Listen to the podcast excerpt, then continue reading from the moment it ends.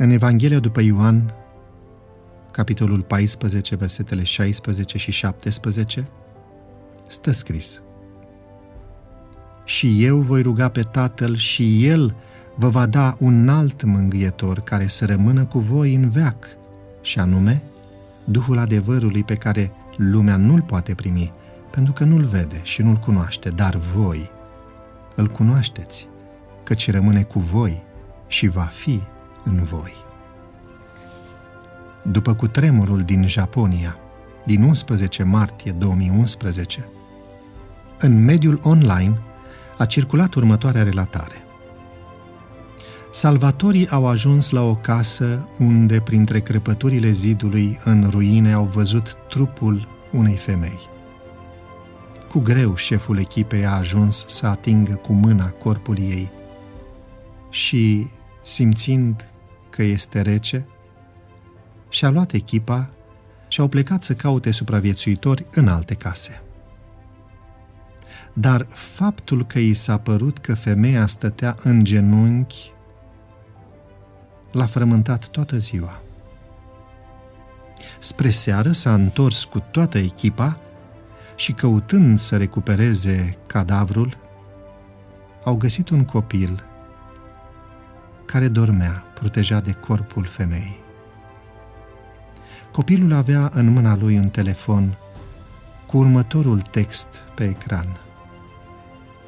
Dacă supraviețuiești, trebuie să-ți amintești că te iubesc. Mama. Telefonul a trecut din mână în mână și toți cei care l-au citit au început să plângă.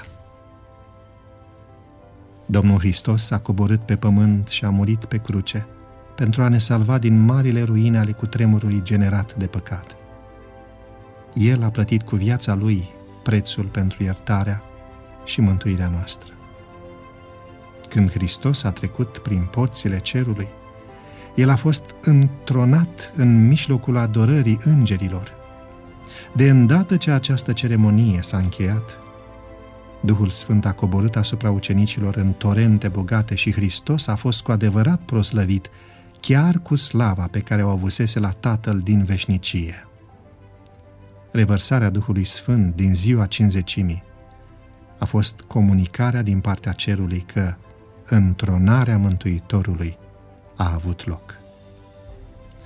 Potrivit făgăduinței sale, el a trimis din cerul Duhul Sfânt asupra urmașilor săi ca un semn că el a primit ca preot și împărat toată puterea în cer și pe pământ și că el era cel uns peste poporul său. El era cu ei pentru a-i proteja, a-i binecuvânta și a le da izbândă în misiunea de a face ucenici. Doamne, transformă-ne Tu astfel încât cei din jur să vadă că ești cu noi.